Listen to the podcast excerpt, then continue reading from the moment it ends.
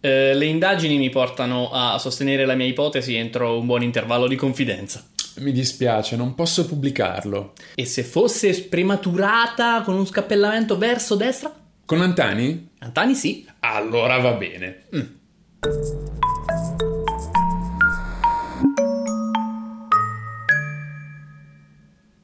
Ciao Adrian e benvenuto a questa nuova quarta e ultima puntata della nostra serie L'anello del Nibelungo di Mentecast, detto ancora meglio, uh, scienza mala. Uh, abbiamo visto innanzitutto che la scienza è difficile da fare e quindi qualche furbetto può farlo in malafede. Abbiamo visto che anche è in mano a chi le pubblica, le, le, le, come dire, le riviste scientifiche che si occupano di pubblicare in effetti sono tra i peggiori capitalisti e poi nella terza puntata, la scorsa, abbiamo visto che in realtà i peggiori capitalisti, quelli proprio grossi, grossi, grossi, non si fanno scappare l'opportunità eh, di saltare sul carro di quelli legittimati dai fatti e mm-hmm. inventano quindi fatti in molti casi o fanno cose del genere. Eh, tra l'altro, eh, tal proposito, volevo ringraziare Stefano per aver corretto una cosa che ho detto io sbagliata. Cioè, non erano 11 milioni quelli della Bayer, ma erano 11 miliardi eh, trovate anche poi un commento su cui ho scritto bene questi, questi Il faccende. commento però rimane lo stesso, ma l'analisi rimane lo stesso, nel senso quante aziende al mondo possono permettere di, di, pagare 11 miliardi e rimanere comunque in, atti- in attività. Vivere. Cioè, sì, sì, sì, cioè comunque devono essere Se lo relativamente può ancora pochi. permettere, Esatto. quindi, quindi anche se non sono briciole... Però abbiamo detto una stupidata, abbiamo detto una stupidata e va... Perché Eh, io oh. poi l'ho confermata, quindi in realtà siamo in due in questa barca. Grazie Stefano. E insomma, eh, oggi di che parliamo? Oggi parliamo de- del, come dire, de- de- di alcuni piccoli grandi cataclismi in questo mondo. Mi spiego meglio. Eh, quando un sistema è in marcia e funziona male, il modo migliore per sbugiardarlo è prenderlo in giro. Assolutamente, assolutamente. Prenderlo in giro e come? E come? Forzandole, cioè forzando, inducendo le riviste specializzate a pubblicare degli articoli che non vogliono dire nulla in alcuni casi o in altri casi che sono palesemente strutturati in una maniera indecente. Se non avete capito è perché non, non avete mai sentito parlare degli articoli di cui parleremo. Fidatevi, alla fine di questa puntata tutto sarà chiaro. Allora, ce ne sono due. Allora, parleremo, avvisiamo che parleremo di più avanti di fem- di- nella, puntata di femminismo, di intersezionalismo, di cose un po' delicate e quindi se volete arrivare fino a lì, secondo me state agganciati e allacciatevi le cinture. Detto questo, ricordatevi di guardare le fonti, che non lo fate mai e siete molto cattivi. Sì, perché tutto quello che diciamo è supportato da fonti. Facciamo primo- primi due esempi che secondo me sono molto divertenti e che in un qualche modo vanno ad attaccare la scienza quella un po' più tradizionale. Ovvero eh, un certo John Bohannon che eh, nel 2012 e nel 2013, a cavallo tra il 2012 e il 2013, ha deciso di attaccarsi a quelle parlavamo- di cui parlavamo nelle puntate se- scorse, le riviste in open access, se vuoi, Cioè, quelle quelle che sono gratuite ma eh, per, per l'utente, per chi va a consultarle, ma... Ma- che fanno pagare magari gli scienziati per pubblicarci sopra. Ok, quindi il contrario di quello che è una rivista. Consultare è gratuito, ma Esatto, il contrario di quello che è una rivista tradizionale. Ok. E queste riviste in open access sono spesso sospette di pubblicare un po' la qualunque. E lui, John Bohannon, infatti cosa decide di fare? Decide di scrivere un finto articolo in cui sostanzialmente dice che una determinata molecola estratta da un determinato mol- eh, lichene va a inibire la crescita di una determinata forma di perché cancro. non ci dici i nomi? Perché? Perché lui di questi articoli in realtà ne scrive uno, ma lo replica in 304 volte.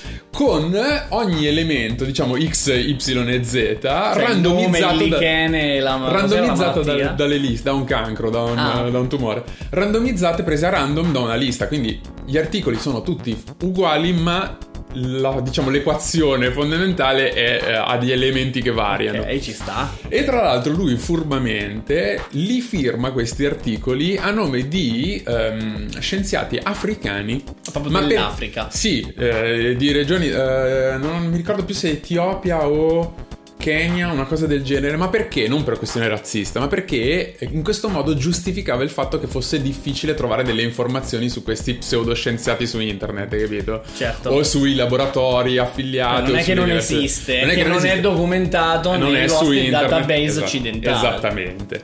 E anche, questi, anche i nomi di questi scienziati in realtà sono fatti, sono strutturati con la stessa maniera, cioè Immaginavo. random colonna di nomi, random colonna di cognomi. Cosa fa? Cosa succede di questi que- 304 studi? Ce ne sono 29 riviste che non hanno mai risposte, ma probabilmente perché erano morte, diciamo, non esistevano proprio più.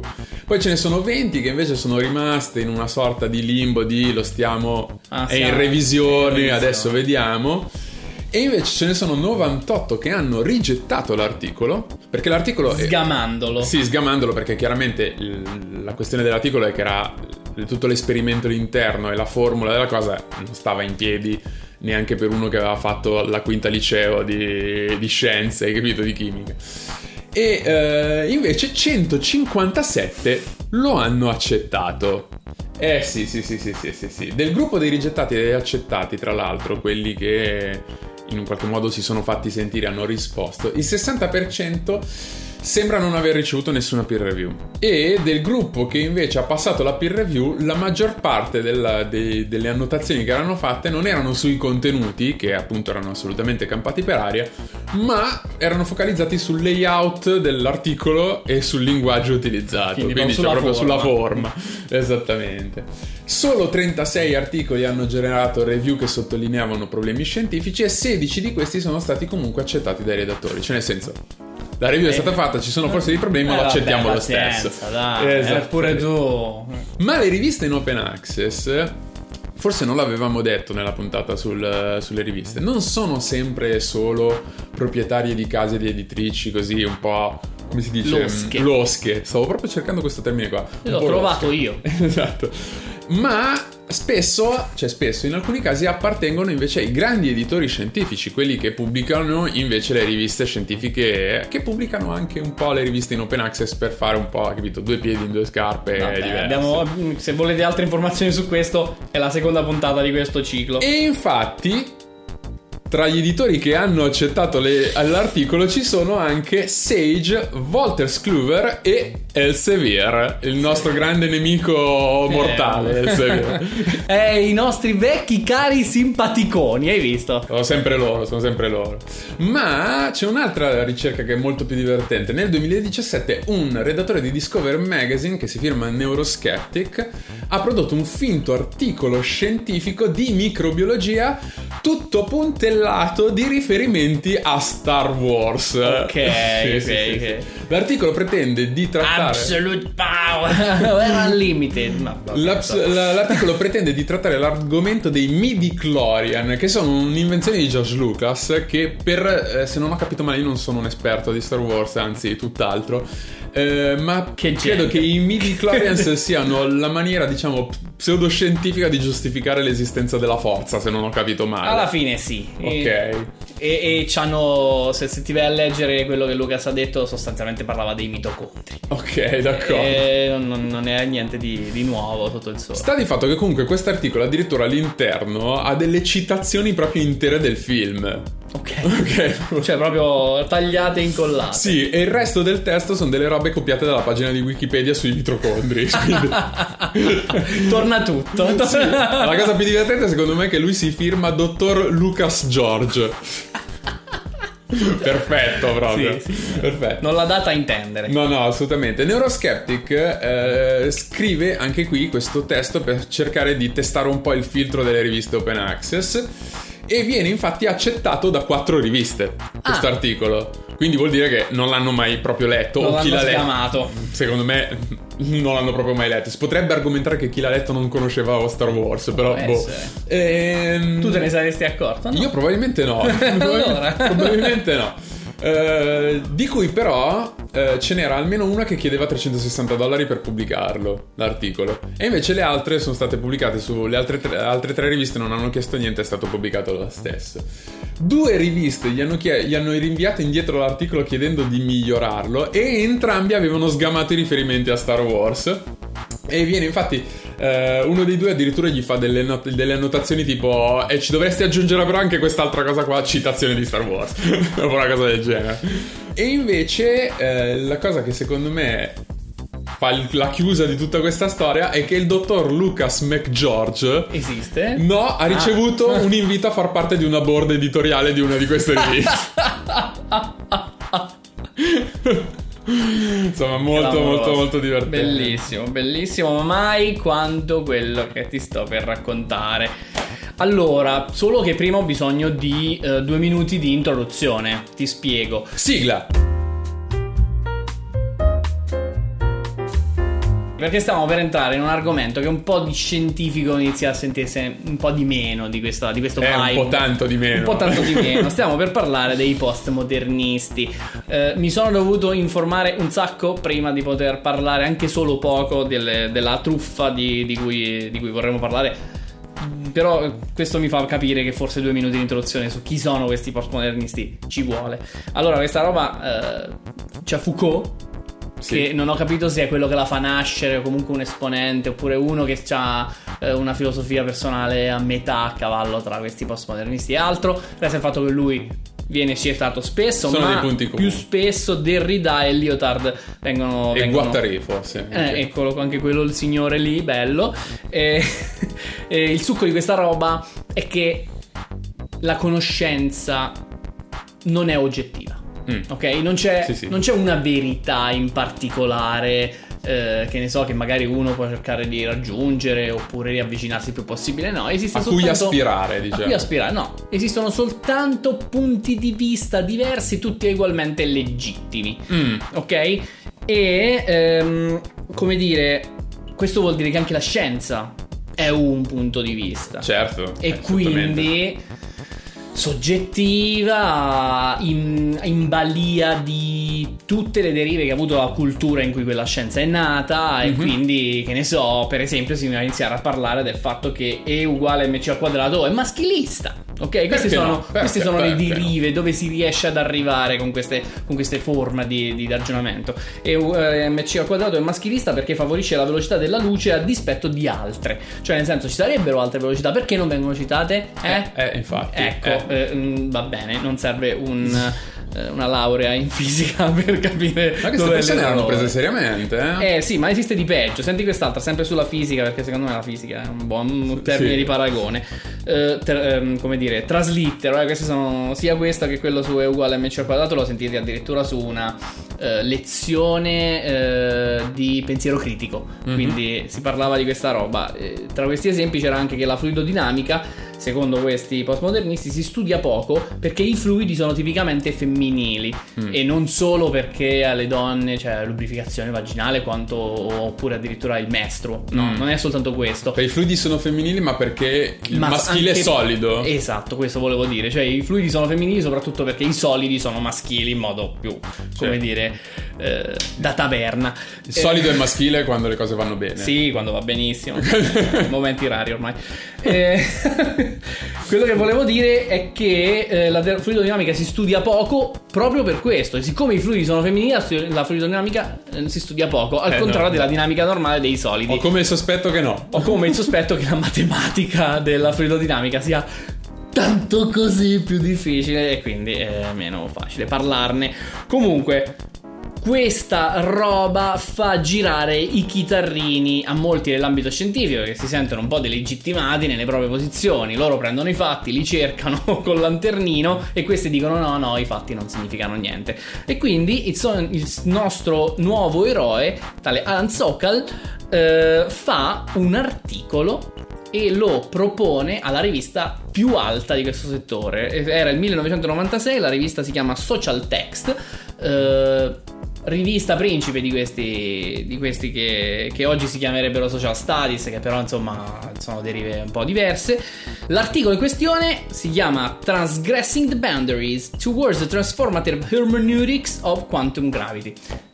Mm. Cioè, traducendo lit- eh, più letteralmente possibile, eh, trasgredendo i limiti eh, verso un'ermeneutica trasformativa della gravità quantistica. Se questo giro di parole ti sembra un po' estremo e che tutto sommato non è proprio, non solo non è chiaro quello che voglia dire, ma c'è un sospetto che non voglia dire niente, mm-hmm. siete sulla strada giusta, cari amici di Mentecast. Infatti, eh, Adrien, eh, quello che vorrei farti capire è che il nostro Alan Sokal ha scritto questo articolo riempiendolo del gergo che lui ha studiato su queste riviste, lo ha riempito di nonsense letteralmente. Il gergo proprio di questa, di questa filosofia, sì, di questa sì, maniera sì. di approcciare. Anche utilizzare molto ermetico, molto. Ma anche l'ermeneutica, capito? Rimbenare il tollone questa ermeneutica come se eh, parlare diversamente significhi poi porti a delle sostanze diverse, no? Che boh, in un certo, un certo, modo ha senso, in altri no. meno. eh, e poi anche delle assurdità scientifiche, perché lui nel suo testo, volendo capire quello che cerca di dire, a un certo punto dice che pi greco quindi il, il sì. greco proprio, e la costante di gravitazione universale G grande sì, sì. di Newton, ebbene queste due cose possono cambiare e stanno cambiando. Capito? Cioè la costante può cambiare. Sì, la costante cambia, come se tu adesso prendi un cerchio e il diametro e la circonferenza non hanno più 3,14 di rapporto. Eh, insomma, eh, vabbè. va bene. Eh, va bene. Va bene. Un'altra cosa che dice, sempre assurda, è che, e questo è il punto chiave di questo articolo, quindi non può essere neanche sfuggito, è che la gravità è un costrutto sociale. Ok? Eh beh, certo. Cioè, se tu ti butti dal palazzo, cadi solo se cedi a quello che ti ha detto la cultura in cui sei nato. Bello, bello, bello, bello. E ah, chiaramente questo articolo non verrà accettato, verrà rifiutato. Verrà chiaramente accettato, ah, sì? eh, non prima di una richiesta di correzione, a cui però Sokal si nega, dice no, no, no, io non lo correggo. Allora loro lo pubblicano lo stesso. Eh, secondo Sokal questa pubblicazione è stata anche fatta eh, perché loro sentivano in un certo senso passami il termine, onorati di avere un fisico, non tanto perché rispettino i fisici, ma perché mm. sentivano legittimata la propria posizione certo. nel momento in cui arrivava uno, uno scienziato vero, uno scienziato vero a dire le cose che non tanto no, non uno scienziato vero, perché secondo loro erano falsi quanto se stessi. Però uno del campo avverso. Però uno del campo avverso mm. che ci ha sempre detto male, è venuto dalla nostra parte. Ah, allora se non credete a noi, credete a lui. Certo. Questo è quello che, certo, certo, certo. che penso che lui intendesse. Per spiegare le sue intenzioni, lui in maniera quasi contemporanea fa uscire su Lingua Franca un secondo articolo in cui spiega, spiega l'esperimento. E spiega l'Ox, la tuffa, sì, diciamo. Cioè, non è che ci facciano proprio tutta questa gran bella figura. Eh no, no, no, sospettavo, no. Cioè, sospettavo che non... tantinello di granelli di polvere che sollevano e abbastanza. Social abbastanza. text deve un po' cambiare rotta. Ma ti farà piacere sapere che a ribadire che il postmodernismo è un coacervo di minchiate eh... È bello che tu sei delicato, vero, sei il moderato vero, dei due. Vero, vero, hai notato anche tu questa ho cosa. Notato, notato. Esiste un generatore di testi postmodernisti online, di cui metteremo il link in descrizione, che eh, produce del materiale piuttosto convincente in realtà. Sì, sì, Quindi... strutturato anche con l'introduzione, sì, sì, l'abstract, sì, eccetera. Mi sembra che si chiami POMO, cioè postmodernismo. Non mi ricordo, comunque sta di fatto che... Vabbè, link questa, in descrizione. Tutta eh. questa storia a me ha fatto ridere quando l'ho, l'ho trovata perché in realtà va a confermare quella che è una delle grandi leggi di internet, che è la legge di Poe che è eh, Nathan Poe, non Edgar Allan Poe. Ah, io pensavo Winnie the Poe. A Winnie the Poe, no. Nathan Poe era uno che ha commentato su, su una board dicendo che sostanzialmente eh, è assolutamente impossibile distinguere un'ideologia estremista e, diciamo un, una maniera eh, estremista di, di, visualizzare le cose, di visionare le cose rispetto alla parodia di quella maniera estremista. certo. È assolutamente impossibile distinguere le due cose. Mi fa venire in mente Chaplin quando fa il dittatore. Effettivamente la parodia è assolutamente aderente. Quasi. Vabbè, però una delle cose che dice Sokal a commento, che tra l'altro questo ti aiuterà anche a partire con il tuo di discorso, eh, sarà proprio che secondo lui, i, eh, cito, i postmodernisti rischiano di far perdere credibilità a chi rivendica diritti giustamente come per esempio neri, donne e gay. Di che stiamo parlando? Stiamo parlando del fatto che questi postmodernisti, il loro linguaggio e il loro modo di decidere come dire, la soggettività della, sì. della realtà eh, in effetti è stato un autobus su cui sono saliti molte eh, cose di cui mi parlavi poco fa. Sì, eh, l- entriamo nel- nell'intersezionalismo, nel mondo che viene definito intersezionalismo, ovvero eh, tutta una maniera di pensare e di riflettere la questione dell'oppressione sociale eh, in opposizione, che si oppone diciamo alla vecchia maniera, al vecchio femminismo e al vecchio antirazzismo per dire, per farla breve, ok? Ovvero dove il vecchio femminismo e il vecchio antirazzismo si focalizzavano solo su un aspetto, cioè il femminismo si focalizza solo sull'aspetto dell'oppressione delle donne rispetto agli uomini, l'antirazzismo dell'oppressione eh, razziale, l'intersezionalismo cerca di trovare tutti quei punti di contatto e di sovrapposizione di tutte queste diverse forme di oppressione nello, con uno sguardo ampio sull'intera società. Quindi cosa succede? Succede che la donna bianca è, è diciamo più oppressa rispetto all'uomo, ma la donna nera è più oppressa rispetto alla donna bianca. E eh, la donna nera e mm, transessuale è più oppressa rispetto alla donna nera e basta. Ok, in una sorta di gerarchia dell'oppressione. Come si collega questa cosa? Si collega sul, a quello che dicevamo prima, al postmodernismo. Si collega sul fatto che tutte queste cose in realtà tutto questo modo di vedere in realtà nega la, l'esistenza di una realtà oggettiva e condivisa da tutti e promuove invece il fatto che esistano tante piccole realtà e tanti piccoli punti di vista che sono tutti quanti soggettivi e che in un qualche modo hanno legittimità tanto quante sono i livelli di oppressione che la persona subisce, ok? Ho capito. Quindi non conta più tanto quello che dici e fai nella tua vita, ma conta quello che sei, ok? Se sei nato nero conta più di quelle scelte che hai fatto nella vita. Se sei nato bianco sarai comunque sempre un oppressore indipendentemente dalle, dalle scelte che hai fatto. Cosa succede? Succede che questo, questo modo di approcciare la questione è molto criticabile è molto debole quando lo si, eh, lo si, analizza e lo si affronta sul suo terreno. Perché? Perché per esempio fa lo stesso errore che eh, loro diciamo rimproverano al vecchio femminismo, ovvero di vedere di non includere tutte quante le, tutti quanti i fattori. Per esempio si parla molto poco del fattore economico. Il fatto che per esempio il, eh, il sultano del Brunei non condivide nessun livello di oppressione con l'immigrato arabo, hai capito? Certo. Ok? Anzi, ha tutta una serie di vantaggi. opprime lui. Esatto, opprime lui e ha tutta una serie di vantaggi. Ok, anche quando viene in Occidente, per esempio, non lo so, mi ricordo ehm, un uh, fondo di investimento del Qatar a un certo punto aveva comprato il Paris Saint-Germain, che è la squadra di calcio di Parigi, e Grazie che me l'hai detto perché anche non solo queste informazioni io non le so, ma non sapevo neanche dove fosse il Paris Saint Germain. Questo è un fatto. E questo è...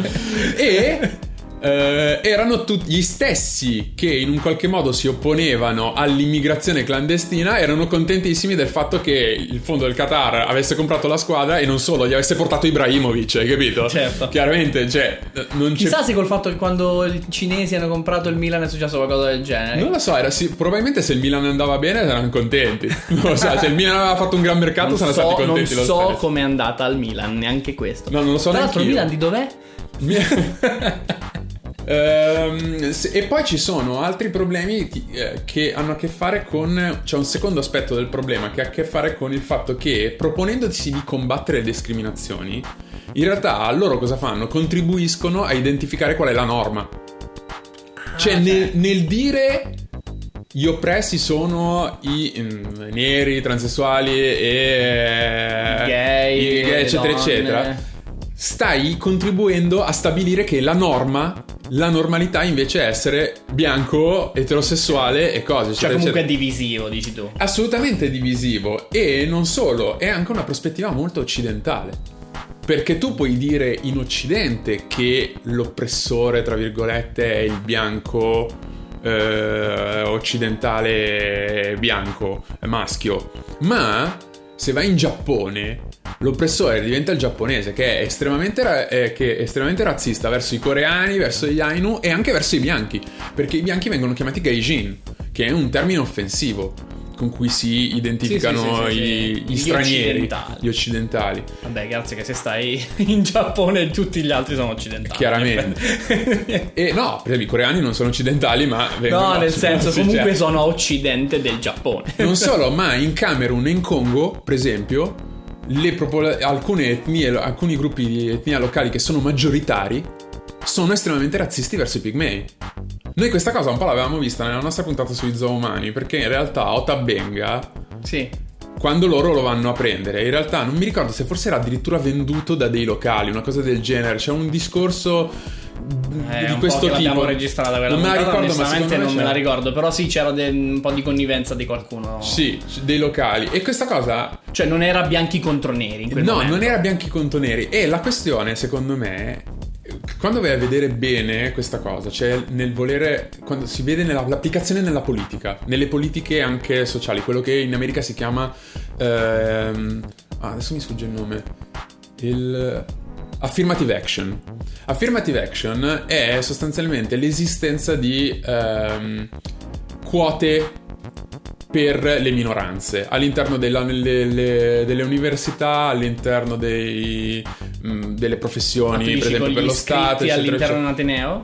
Eh, delle quote che sono riservate a, ok? E quello che succede è che negli Stati Uniti la popolazione asiatico-americana, gli Asian American, sono estremamente performanti dal punto di vista didattico, scolastico, ok? Ma sono bravissimi. E cosa fanno le università? Per poter mantenere una certa diversità nel corpo di studenti, cioè per poter avere la cartolina della Benetton in cui ci sono tutti i, cal- i- tutti i colori, cosa fanno? Per gli, as- per gli ispanici e gli afroamericani mettono una barra abbastanza bassa d'ingresso dei- per i test e per le valutazioni. E per gli asiatici che invece sono molto bravi e che altrimenti... Devono alzare la sbarra, se no Esatto. sarebbe tutta la Se no università sa- asiatica. Esatto, se no sarebbero Ho tutti quanti asiatici. E questa è una discriminazione verso una minoranza, perché sono una minoranza. Per in nome di che cosa? In nome della parità. Capisci il discorso che ha Certo, tutto un, è un serpente contro- che si morde la coda. Esattamente, ma adesso ti faccio un esempio su me stesso. Perché? Perché io sono diplomato in chitarra jazz con la musica di afroamericani, ok? Ho lavorato otto anni su una rivista di NBA eh, come collaboratore che è uno sport fondamentalmente di afroamericani. Sono un appassionato di Thomas Sankara che è un panafricanista, eccetera, eccetera, ma in quanto bianco sono comunque razzista secondo queste persone.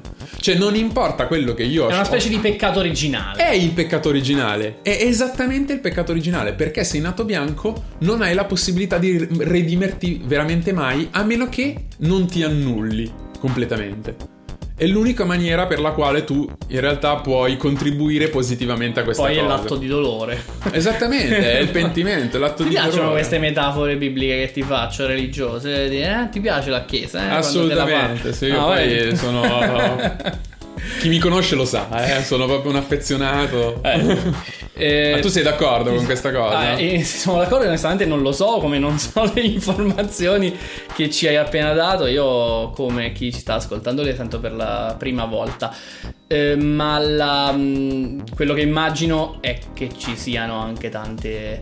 Come dire, tanti casi in cui si dimostra il rovescio e che quindi cioè, c'è un panorama molto diversificato e complesso in questa, in questa cosa che effettivamente Sì, è un problema attuale, non, non- non c'è per forza facilità nel decidere cosa va bene e cosa non va bene. ecco, C'è sicuramente una complessità. La cosa importante perché ne abbiamo parlato? Perché eh, sostanzialmente tutta questa ideologia, tutto questo nucleo ideologico, in realtà dove trova legittimità? Cioè, do- come si diffonde? Eh, come si diffonde? Si diffonde attraverso altri canali, ma secondo me come trova legittimità? Si trova legittimità attraverso delle pubblicazioni scientifiche, delle pubblicazioni, degli articoli che si trovano su delle riviste specializzate e che in un qualche modo danno delle argomentazioni che permettono a questa ideologia di, sopra- di non sopravvivere, di vivere e di fiorire perché c'è sempre qualcosa che la giustifica, c'è sempre un, un- motore E dietro. qua mi sento di eh, rientrare in barca perché da qua la so, la storia. Ah, la sai, bravo. da qua in poi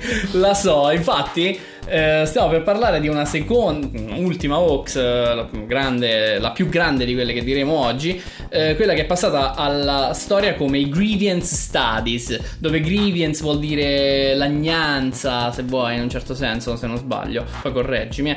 Eh, perché? Perché questi grievance studies, secondo gli autori di queste, di queste pubblicazioni che adesso diremo, effettivamente sono poi questi eh, intersezionalisti li abbiamo chiamati, Sì. eh, che tramite le- i modi di pensare del postmodernismo poi pubblicano su tante Sì. riviste che hanno anche peer review, eh, che sono quindi giudici, Sì, cioè No, delle sono delle vere e proprie riviste, non sono le riviste in open access come abbiamo detto. Solo che non ci sono i fatti, non ci sono gli esperimenti, sono riviste pseudofilosofiche se vuoi.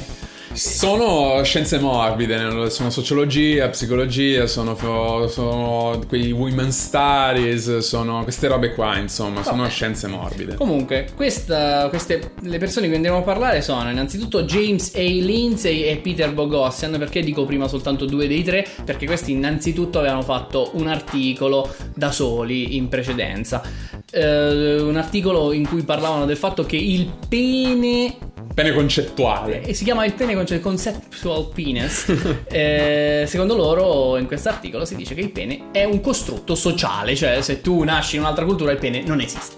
E questa cosa eh, ha la risonanza sufficiente da far drizzare l'orecchia a Helen Pluckrose, eh, che è la nostra terza gagliardissima paladina della.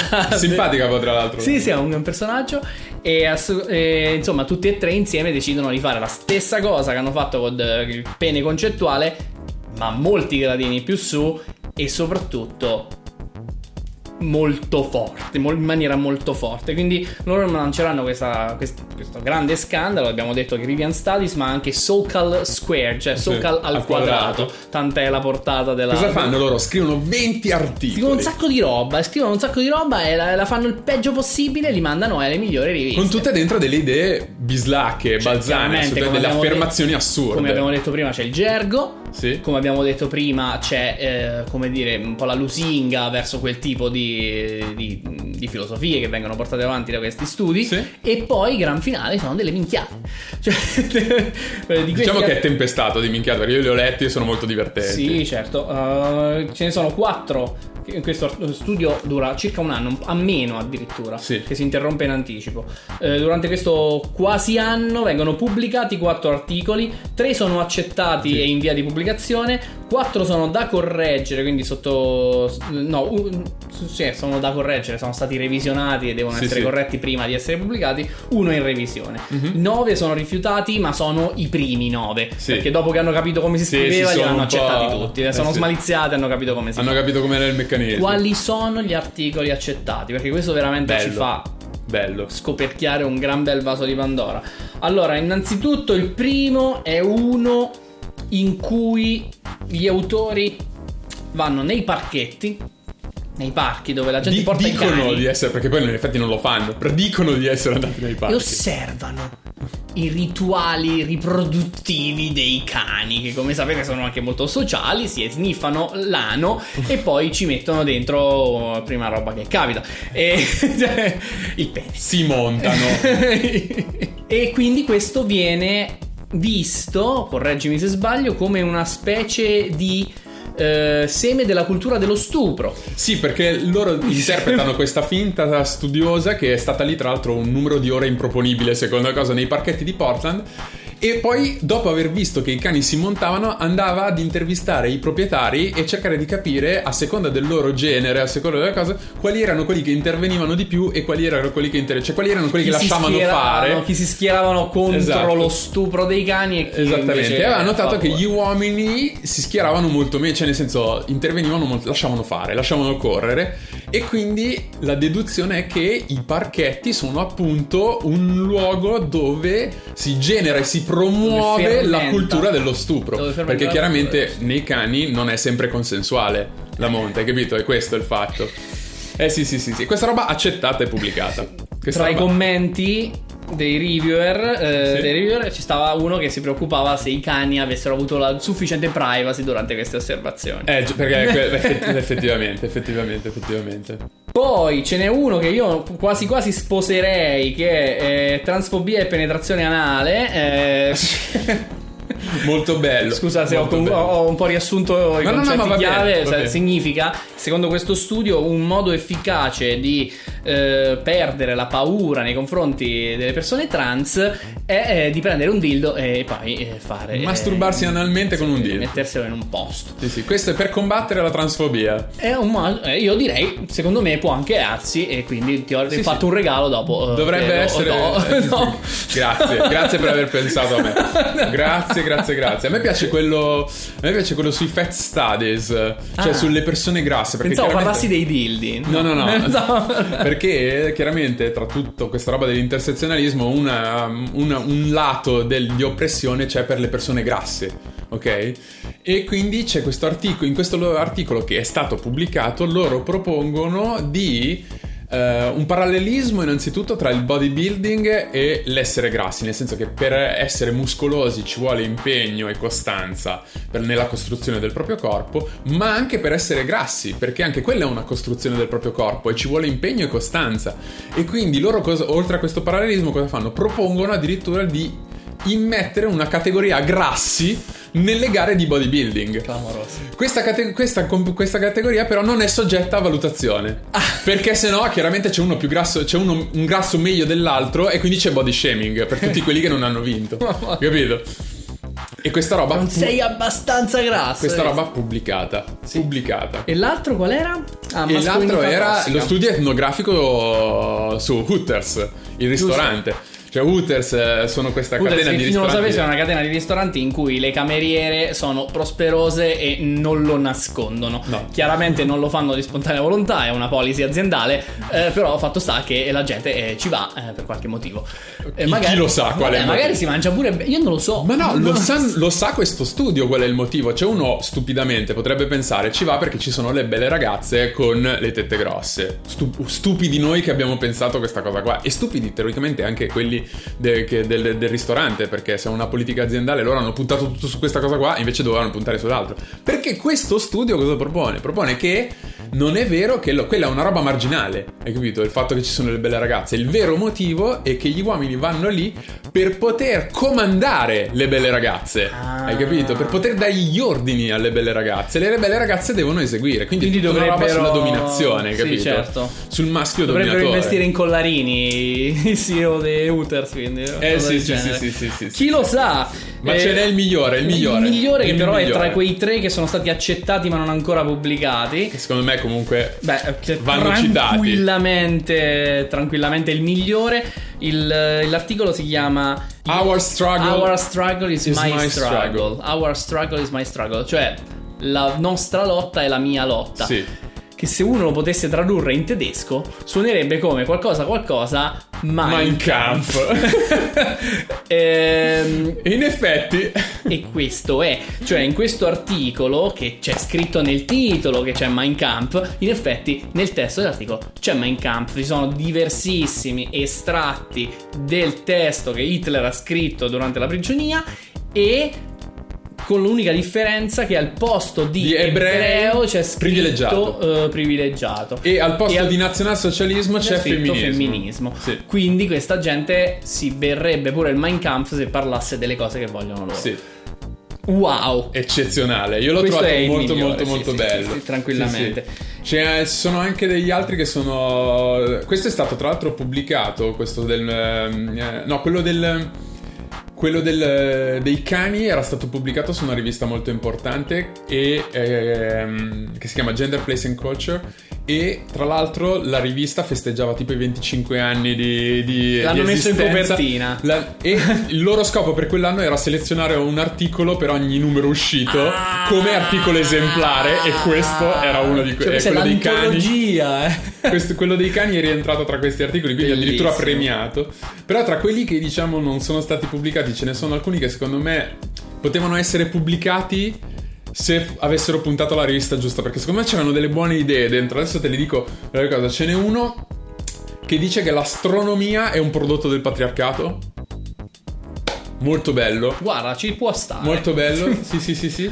Ce n'è uno sul privilegio bianco che suggeriva agli insegnanti di togliere la parola come esperimento agli studenti bianchi e addirittura in alcuni casi di incatenarli. Incatenarli, questo sì, sì, l'ho visto sì, sì, molto, molto bello anche questo. E c'è un, un altro invece anche che mi è piaciuto molto che dice che l'intelligenza artificiale è pericolosa, ma non per i motivi che pensi te. Cioè, non per eh, Matrix, hai capito? No. no, no, no, è pericolosa perché è prog- stata programmata dagli uomini bianchi e quindi è stata programmata con i valori sbagliati. E bisogna- bisognerebbe avere un'intelligenza artificiale programmata invece dalle minoranze e da un corpo, diciamo, eh, di, di ingegneri in cui è presente una forte diversità, capito? Quello sì che è una buona intelligenza. Quella artificiale. quella sarebbe Questo una è un buona- bel criterio per fare bene i computers. Sì, sì, sì, sì. sì Comunque lo studio viene interrotto nel giugno del 2018 perché semplicemente a un qualche rivista eh, gli viene la voglia di sapere qualcosa sugli autori. Gli autori erano spesso dei nomi fittizi, Sì, sì. inventati e quindi... In alcuni casi forse anche dei prestanome. Giusto, c'erano anche dei prestanome, però resta il fatto che questi non avevano voglia davvero di truffare qualcuno, inventare documenti falsi, eccetera. E non quindi solo voglia di provare. Volevano provare che il sistema era fallato e visto che ce l'avevano già fatta, hanno detto inutile stare qua a menare il torrone e a tirare in mezzo i prestanome e quant'altro. Diciamo che era tutta una burla. Mhm. Polverone colossale che ha portato a un sacco di di- veramente di, di problemi sia per le riviste ma anche per queste persone. Eh, infatti mi viene in mente che Bogossian è attualmente indagato per miscondotta scientifica. Eh, si sono schierati dalla sua parte molte personalità. Uno è Sokal, manco a dirlo. Eh, uno è Dawkins Richard, che è Sì. rivoluzionista. E poi, e poi c'è Pinker, eh, che cito: eh, chi lo accusa, cioè Bogossian, eh, usa l'etica come un'arma per zittire un'opinione impopolare. Sì. Questo È vero, è molto vero. eh, va detto Molto perché vero, va effettivamente è un pericolo. No, è vero, se la, è la, la questione della levatura morale è il, il parlare da un pulpito. Da un pedestallo. Esatto, è un po' il centro di, questa ideolo- di questo corpo ideologico, nel, nel senso che tu sono- possono parlare solo quelle persone lì, cioè solo gli oppressi, e tutti gli altri o aderiscono al 100% a quello che viene detto, o altrimenti sono il nemico. Cioè se c'è anche O con una noi o piccola contro di cri- noi. o con noi o con noi- contro di noi, non- nessuna critica è possibile. Ed è un po' la caratteristica che lo rende, secondo me, anche molto debole quando poi si entra nel dibattito.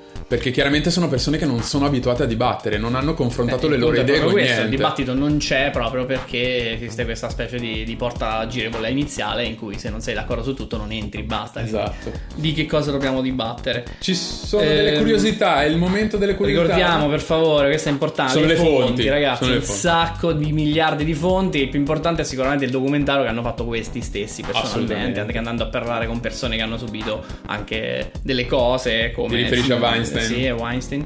Bre- non Weinstein. No, eh, no, un altro. L'altro si chiama Brett Brett Weinstein, che è un altro che invece. è C'è stato- tutta la questione della Evergreen che è molto. Vabbè, quello forse meriterebbe una trattazione a parte. Magari ne parleremo un giorno. Ci sono delle curiosità, dicevo prima. Ma incuriosiscimi, giovane. Allora, ehm, le eh, riviste open access, quelle un po' fraudolente, un po' losche, rientrano tutte quante in una lista che si chiama Bill List, che è stata stilata da Jeffrey Bill e che all'inizio era un progetto suo personale e che poi è diventato proprio il marker, Lo standard. lo standard per sapere chi è dentro e chi è fuori.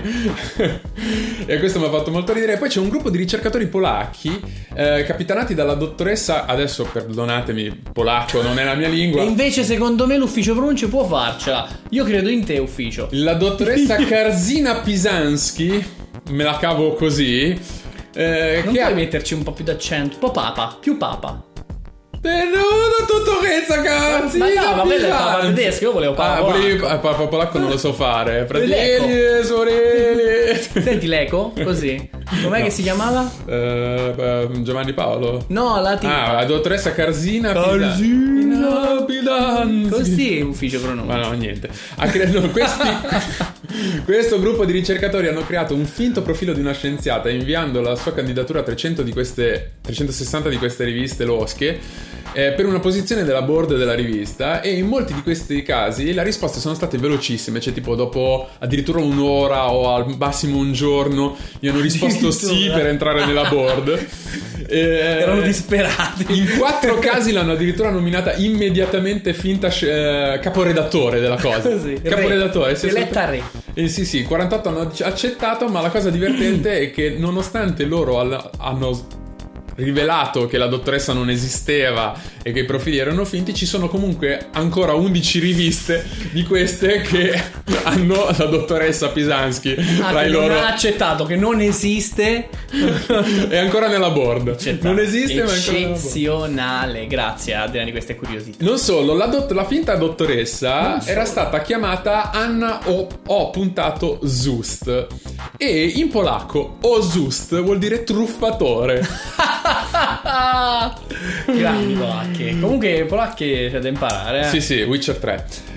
Ci sono le fonti subito. Non Ci sono... slavi? No, sono polacchi. Eh, ah. Ci sono le fonti subito perché sennò le fonti non le vedete e comincio io, comincio io con delle fonti selezionate eh, su Discover Magazine, la storia dell'articolo sulla, di biologia di Star Wars che si chiama Predatory Journals Hit by Star Wars Sting e poi c'è l'articolo di Jennifer Ruark che si chiama Bait and Switch sul caso Sokal. Sui Grievance Studies invece io consiglio di eh, guardare tante cose perché a seconda di dove si va eh, ci sono articoli molto a favore, articoli molto contro, perché chiaramente la situ- la, il caso è molto polarizzante, proprio perché ci sono delle questioni certo. delicate di mezzo. Eh, noi ne abbiamo messe tante tra le fonti, ce ne sono moltissime. Vi consiglio di consultarle tutte quante e di farmi anche un'opinione vostra andando magari a consultare. Magari scrivendocela nei commenti. Altre cose che noi non abbiamo consultato, assolutamente. Assolutamente sì, io ti aggiungo, oltre chiaramente gli articoli di Socal in prima istanza. Uh, la spiegazione di tutta questa faccenda sulla Rational Wiki, che è una paginona in proposito e poi anche il video di Doug Logic su YouTube che si chiama The So-Called Hoax Social Text Affair of mil, eh, 1996, cioè 1996. Ah! Vabbè, non è morto di sicuro. Chi eh, è caduto? È che, volevo dirne altri, ma nel frattempo è caduto Ursulo che vi racconterà che per quanto riguarda i Grivian Studies Uh, sull'Atlantic c'è What an audacious hoax reviews about academia e invece il video di eh, Mike Naina che poi sì. è il documentario a cui facevo riferimento poco fa Academics expose corruption in Korean studies eh, credo che saranno contenti quelli del podcast eh, che ascoltano e basta perché Pod- amici del podcast sappiate che stavo tenendo Ursulo e questo accento inglese non è mio ma è suo eh, come sapete tra l'altro Ursulo non parla perché non ha i polmoni no. c'è questa tragedia però poi qua sul segnalibro di Mentecast, però lui dice una cosa, c'è sì. il fumetto, quindi la vogliamo vedere questa Revcon, come, come la giudichiamo? Secondo me, eh, comunque, Ursulo eh, in tutto questo non può che ricordarvi telepaticamente a questo punto eh, di mettere molti moltissimi like. Nel caso di YouTube saranno dei pollici su, per adesso non, non lo so, eh, però ci sono anche, vi ricordo, il formato podcast su Spotify, su iTunes e su SoundCloud, mentre invece per le communications molto più spesso ci trovate su Facebook, Instagram e Twitter. Ricordate ricordate che i commenti ci fanno piacere, anche se come sospettiamo per questo video saranno in maggioranza insulti. Ma no, guarda, comunque eh, ricordatevi che insultare noi vi vale insultare Ursulo. La puntata è finita secondo Ursulo?